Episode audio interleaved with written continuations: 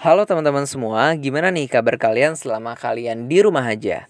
Semoga kalian sudah dalam keadaan yang baik dan jangan lupa untuk tetap produktif ya. Pada masa pandemi COVID-19 ini tentunya mengharuskan kita untuk tetap berada di rumah aja. Namun itu bukan penghalang untuk kita generasi muda agar bisa lebih mengembangkan kreativitas kita, mengembangkan potensi diri yang kita miliki dan melakukan kegiatan-kegiatan positif lainnya sebenarnya akan banyak sekali ada kegiatan-kegiatan yang teman-teman bisa lakukan saat teman-teman di rumah aja tanpa harus bertemu dengan orang banyak. Apalagi saat ini kan udah eranya teknologi, udah eranya internet, udah banyak banget dan gampang banget dapetin internet. Sehingga itu juga bisa menjadi suatu media kita bisa lebih meningkatkan potensi diri yang kita miliki. Kita bisa berkomunikasi dengan orang banyak dan juga kita bisa saling bersilaturahmi. Kenalin, gue Aska sebagai mahasiswa Sistem Informasi di Binus University, tepatnya gue ada di kampus Kemanggisan. Nah, melalui waktu yang singkat ini izinkan gue untuk bercerita sedikit mengenai pengalaman gue pada saat gue SMA. Semoga pengalaman ini nantinya bisa menjadi pembelajaran yang baik untuk kita semua dan juga bisa menjadi motivasi untuk teman-teman yang merasakan hal yang serupa dengan gue. Cerita ini berawal pada saat tahun 2014, di mana gue alhamdulillah diterima di salah satu SMA negeri terfavorit di Jakarta.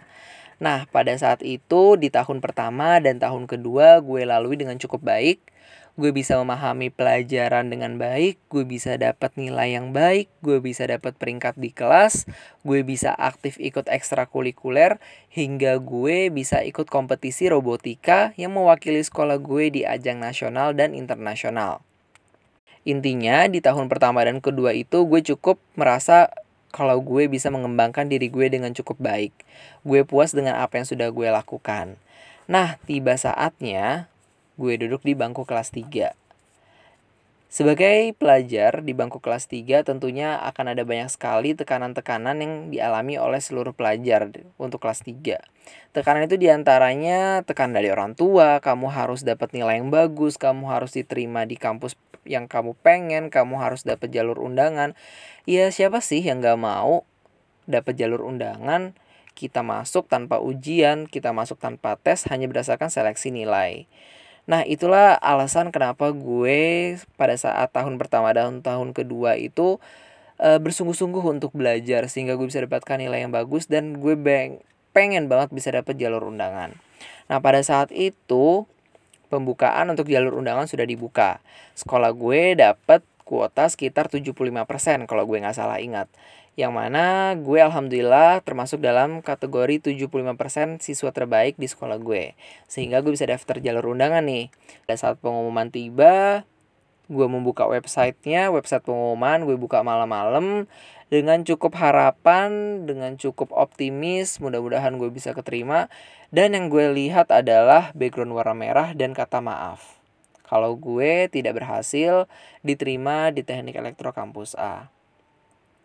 Cukup sedih perasaan saat itu, cukup down karena teman-teman main gue, teman-teman gue yang lain banyak yang bisa keterima di jalur undangan.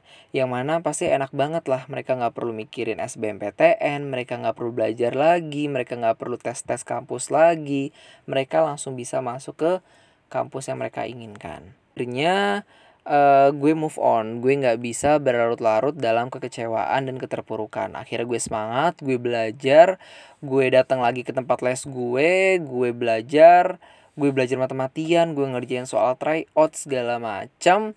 Uh, dan itu juga menjadi motivasi gue karena di situ ada teman-teman gue yang selalu mensupport gue untuk bisa berjuang bareng-bareng menghadapi SBMPTN. Hingga pada saatnya SBMPTN gue ngerjain ujian, kemudian gue ngerasa kesusahan jujur karena emang soalnya itu susah banget SBMPTN dan pada saat pengumuman yang gue terima adalah tulisan berwarna merah, lagi-lagi merah dan kata maaf. Di situ gue cukup down, gue kecewa banget, gue bingung gue harus apa gue nggak tahu gimana caranya. Gue cuma daftar jalur mandiri di kampus itu aja. Gue nggak daftar jalur mandiri di kampus-kampus lain. Kebetulan gue punya sepupu deket yang seumuran sama gue juga dan kita mendaftar di jurusan yang sama di kampus yang sama. Waktu itu gue daftar di teknik kimia di kampus sebutlah kampus A teknik kimia di kampus A. Nah gue datang ke kota itu gue ujian gue cukup optimis karena emang gue bisa nih ngerjain soalnya gue yakin sama jawaban yang gue isi gue bisa menemukan jawaban dari semua soal-soal itu. Kemudian saatlah tiba pengumuman.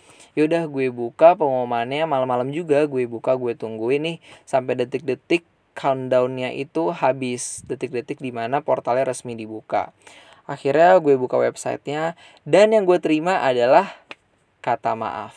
Gue mendapat tulisan berwarna merah yang berisikan maaf kalau gue tidak lolos. Pada saat itu adalah keterpurukan terdalam gue karena gue ngerasa down banget di situ. Gue ngerasa gue udah gagal di jalur undangan, gue udah gagal di SBMPTN, dan gue juga gagal di jalur mandiri. Yang mana itu nggak bisa gue ulang lagi di tahun yang sama. Sedangkan di saat yang bersamaan, grup WhatsApp keluarga gue itu rame karena pada ngucapin selamat untuk si sepupu gue yang diterima di jurusan dan fakultas dan universitas yang gue inginkan. Saat itu gue down banget, gue cuma bisa scroll WhatsApp, gue cuma bisa ngelihat grup, gue cuma bisa ngelihat orang-orang ngucapin selamat ke dia, sedangkan di situ posisinya gue orang yang gagal. Gue tidak bisa eh, berhasil untuk lolos di kampus yang gue inginkan. Pada saat itu juga ada saudara gue yang nanya gimana kabarnya Aska? Aska diterima juga nggak? segala macem. Dan itu membuat gue tambah down karena gue juga ngelihat raut wajah orang tua gue yang memang kecewa. Kecewa dalam artian mereka tahu gue udah berusaha semaksimal mungkin namun gue belum bisa.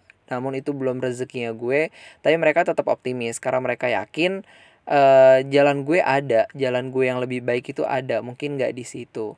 Gue juga cukup optimis karena gue yakin kesuksesan seseorang itu tidak hanya ditentukan oleh satu jalur saja. Gue bisa kok bikin jalur kesuksesan yang tidak melewati kampus yang tadi itu. Gue bisa kuliah di kampus lain dan gue juga bisa sukses. Karena menurut gue kesuksesan itu banyak caranya, nggak cuma satu cara. Akhirnya ya udah. Pada saat itu pun gue nyesel. Kenapa? Karena gue nggak siapin PTS gue nggak daftar kampus swasta untuk cadangan gue karena kesalahan terbesar gue adalah gue menutup semua informasi mengenai kampus swasta. Gue nggak mau daftar kampus kampus swasta, pokoknya gue harus PTN. Apalagi sekolah gue termasuk yang langganan PTN-PTN terbagus di Indonesia. Kemudian kakak kelas gue juga banyak banget yang bisa masuk ke PTN-PTN terbaik di Indonesia. Sehingga gue agak ngerasa gengsi kalau gue masuk ke kampus swasta. Nah itulah kesalahan gue yang mengakibatkan gue harus mengulang satu tahun karena gue nggak punya cadangan kampus, gue nggak tahu gue harus kuliah di mana dan emang nggak ada kampus yang mau menerima gue pada saat itu. Akhirnya pada saat itu juga di tahun 2017 akhir sekitar bulan September kakak gue menyarankan gue untuk daftar di BINUS.